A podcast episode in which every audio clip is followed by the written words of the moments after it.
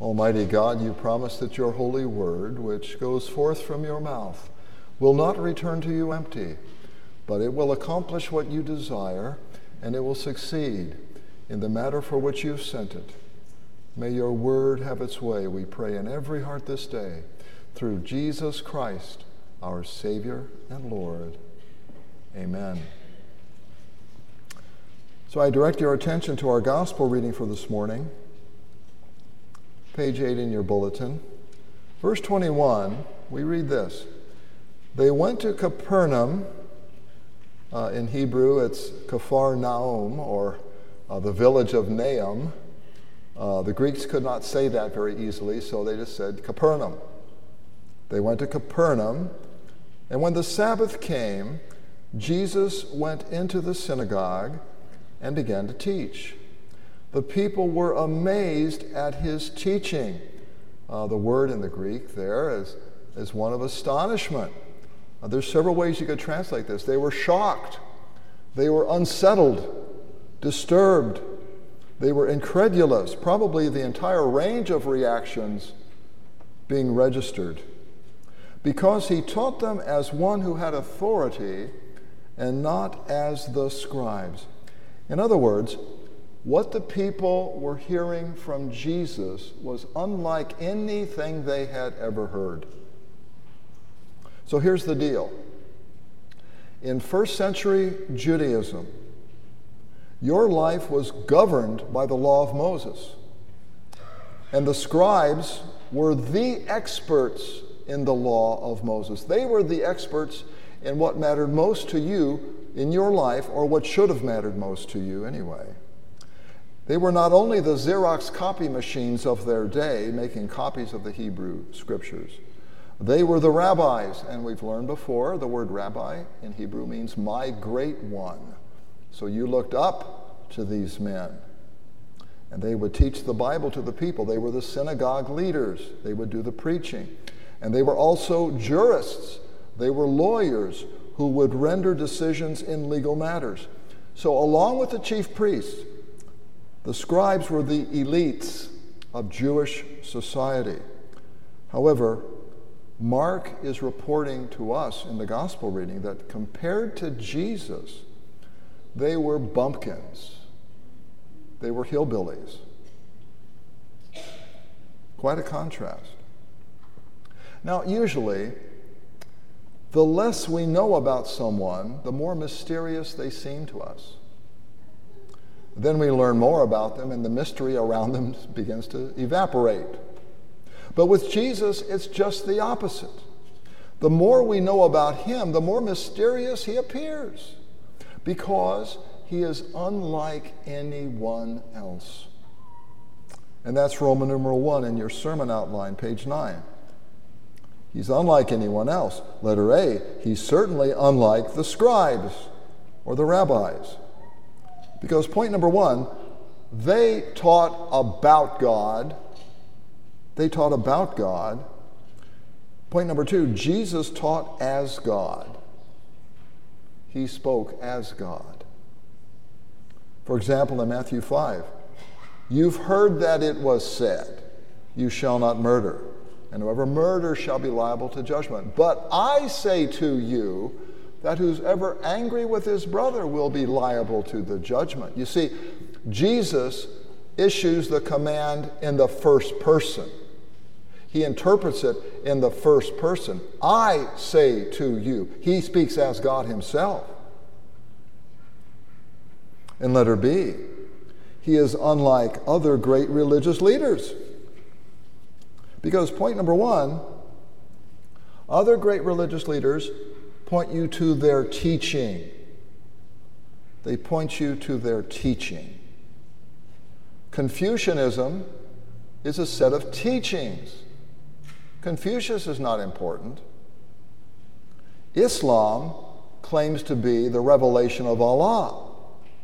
Muhammad is merely the messenger.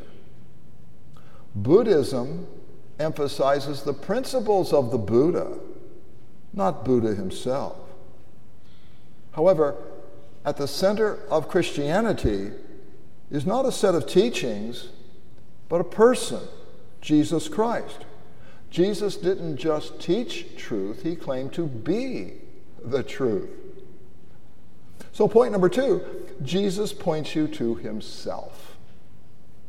He points to himself. Who else does that? Who else should can do that? Lowercase a. His teaching is important but secondary. It's important but secondary. His person is primary. He's God, true God, and true man, 100% divine and 100% human. And we see this, this primacy of his person in the I am statements in John's gospel. I am the bread of life. I just don't point you to something else that's bread. I am the bread. I am the light of the world. I am the door. I am the good shepherd. I am the resurrection and the life. I am the way, the truth, and the life. I am the true vine. He points to himself, not to someone else. In Matthew 16, Jesus asks his disciples, Who do people say that I am? And then he asks them, But what about you? Who do you say that I am? What an odd question. The question assumes that he is something that the rest of us aren't. Mark does not bother to tell us what Jesus taught the people in the synagogue that day. The emphasis falls on Jesus himself. For Mark, the subjects Jesus teaches are important but secondary. The person of Jesus is primary. For Mark, the true gospel, the real good news, is Jesus Christ Himself. Matthew, in his gospel, he, he sees the gospel as a book. He begins the gospel in this way the book of the genealogy of Jesus Christ. Mark, now, now that's true, but Mark teaches a different truth. Mark sees the gospel as a person. He begins his gospel in this way the beginning of the gospel of Jesus Christ. Jesus is the gospel in person. So, Roman numeral 2. The good news is Christ himself. He is the good news. Not just the message about him, but he himself. And if he is the good news, well, there's more to any other person than what they might do for you. And there's more to Jesus than what he might do for you. But we view Jesus as what he might do for us. It's just our way. Letter A Is Jesus merely a means to an end? People think that. In John 6, Jesus says to a crowd of people whom he's just fed, he's just fed the 5,000, and they're following him. And he turns and he says this You're looking for me not because you saw the signs I performed, but because you ate the loaves and had your fill. Do not work for food that spoils, work for food that endures to eternal life. You see, Jesus to them is nothing more than a meal ticket. Now, this is similar to what has been called negative partisanship today. People today, when it comes to politics, say, well, I'm not so much for my own party, I, am against the other party. Or I'm not so much for my candidate, I'm just against the other candidate. And, and we can treat God in the same way. It's not so much that I want to be with Jesus in heaven, it's that I want to avoid hell. And that reduces Jesus to just another means to an end. Letter B Is Jesus enough for us? Is he sufficient for us? He said, I am the way, the truth, and the life. No one comes to the Father except by me. And then Philip says this this is how Philip responds. He says, Lord, show us the Father, And that will be enough for us. In other words, Jesus, you're not enough. Jesus answered, Don't you know me, Philip? Even after I've been among you such a long time, anyone who has seen me has seen the Father. How can you say, Show us the Father? You see, God the Father dwells in unapproachable light. Jesus is, therefore, the fullest revelation of the Father to us. To ask for something more is to reject not only Jesus, but the Father whom Jesus reveals. And let her see. Jesus plus nothing. I used to say Jesus plus nothing equals everything, and that's a true statement. But after reading Philippians 3 7 and 8, I put the greater than sign there. Uh, if you remember your algebra, that's a greater than sign.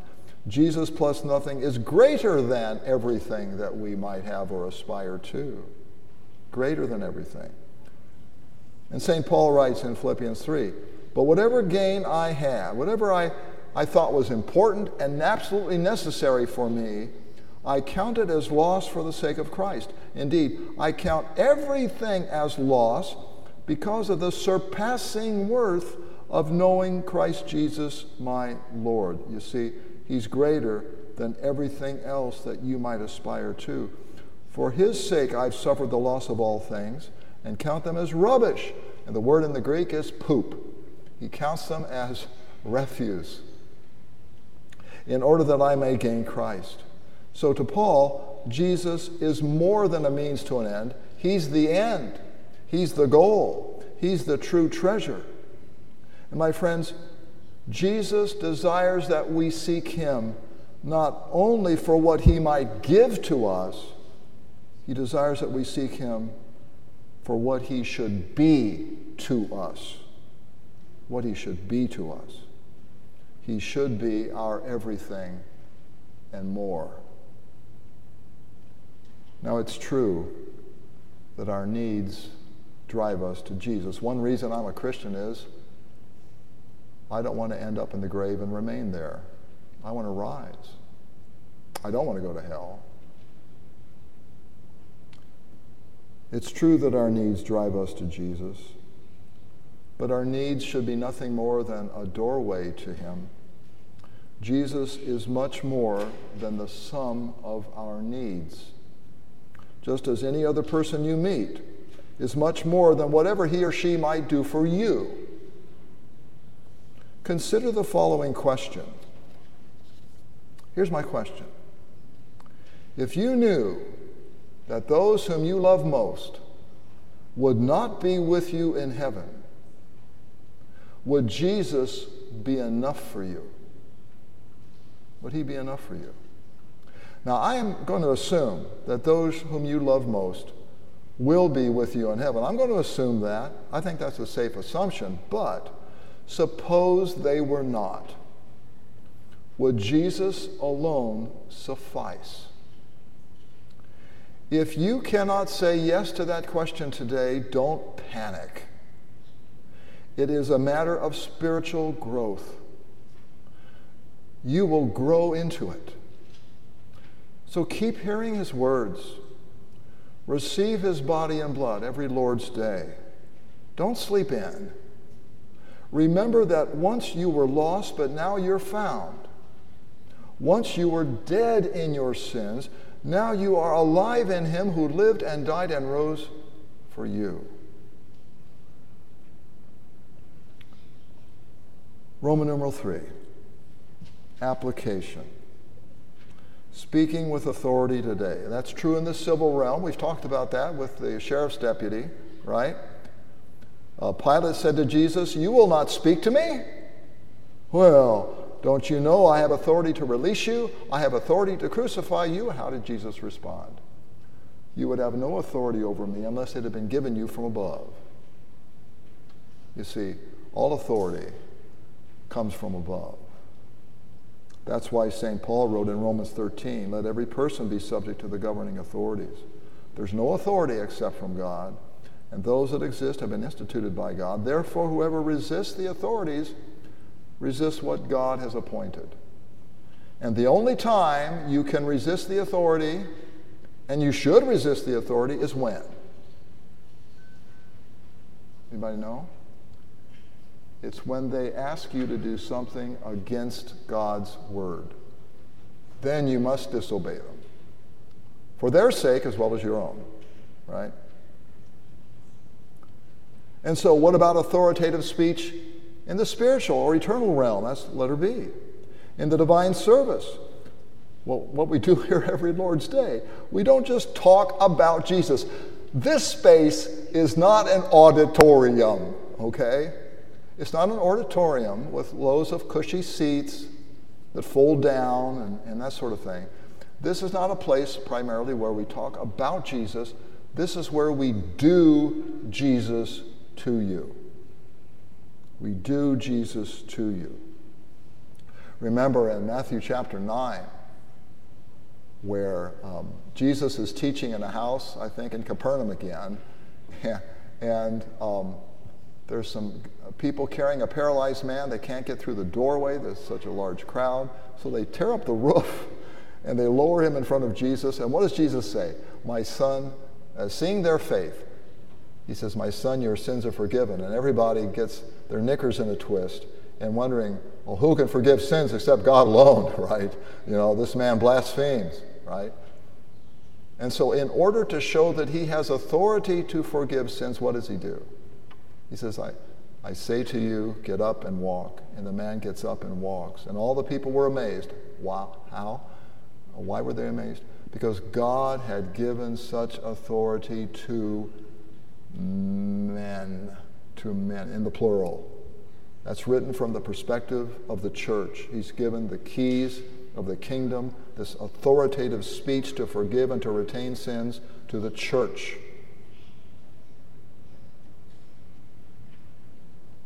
I remember um, as a pastor in Texas, after a service one day, there was a, a, woman there visiting. It was her first time and her last uh, visiting us. Um, she was mightily offended because at the beginning of the service, toward the beginning, I was forgiving sins. I was speaking absolution. And she, and she said afterward, she buttonholed me after the service. She said, What right do you have to, to speak forgiveness to anyone? That's God's prerogative. And I was really taken aback. And I, I, I said something like, Well, this is what we've been given to do by Jesus, you know, in John 20 and elsewhere, Matthew 18 as well. He says, Whosoever sins you forgive, they are forgiven. Whosoever sins you retain, they are retained. This is exactly the work he's given us to do, you see. We have this authority from God. We have authority to speak blessings upon people.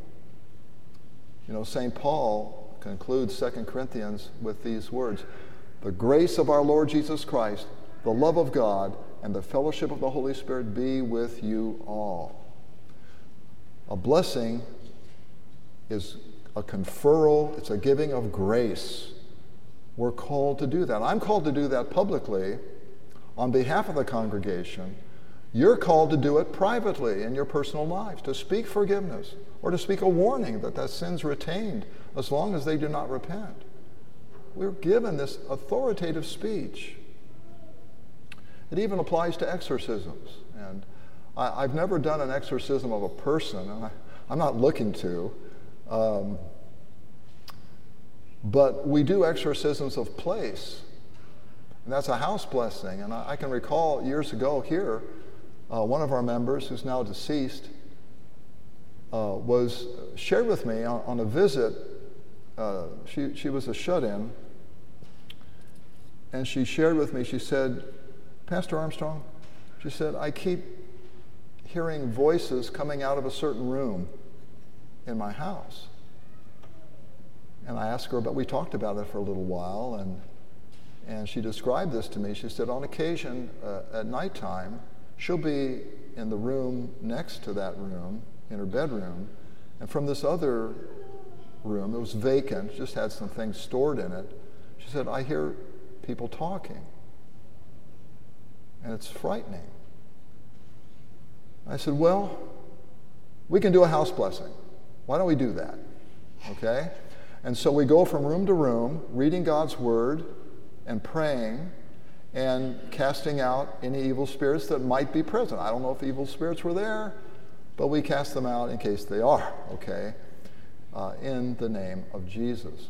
And so then I left and I kind of forgot about it until the next month I'm visiting with her and I asked her, I said, well, by the way, I said, heard any more voices lately? And she said, no, I haven't. And it continued that way. Now, I don't know if there was an evil spirit there or not. I, I don't know. I'm just telling you what happened, okay? That's all. I'm just telling you what happened. So privately, you administer the keys as well. And, uh, you know, this is where our Lord says, if, if, if anyone offends you, go to him privately, you know, heal the breach, forgive, uh, that sort of thing. James writes as well, confess your sins to one another that you may be healed. This is the work the Lord has given us to do. So, to sum up, in our gospel reading for this morning, and, and really throughout the gospels, Jesus speaks in ways the scribes would never dare to speak. He forgives sins. He casts out demons. He speaks with authority. But what is most amazing to me is that he calls us to follow in his steps.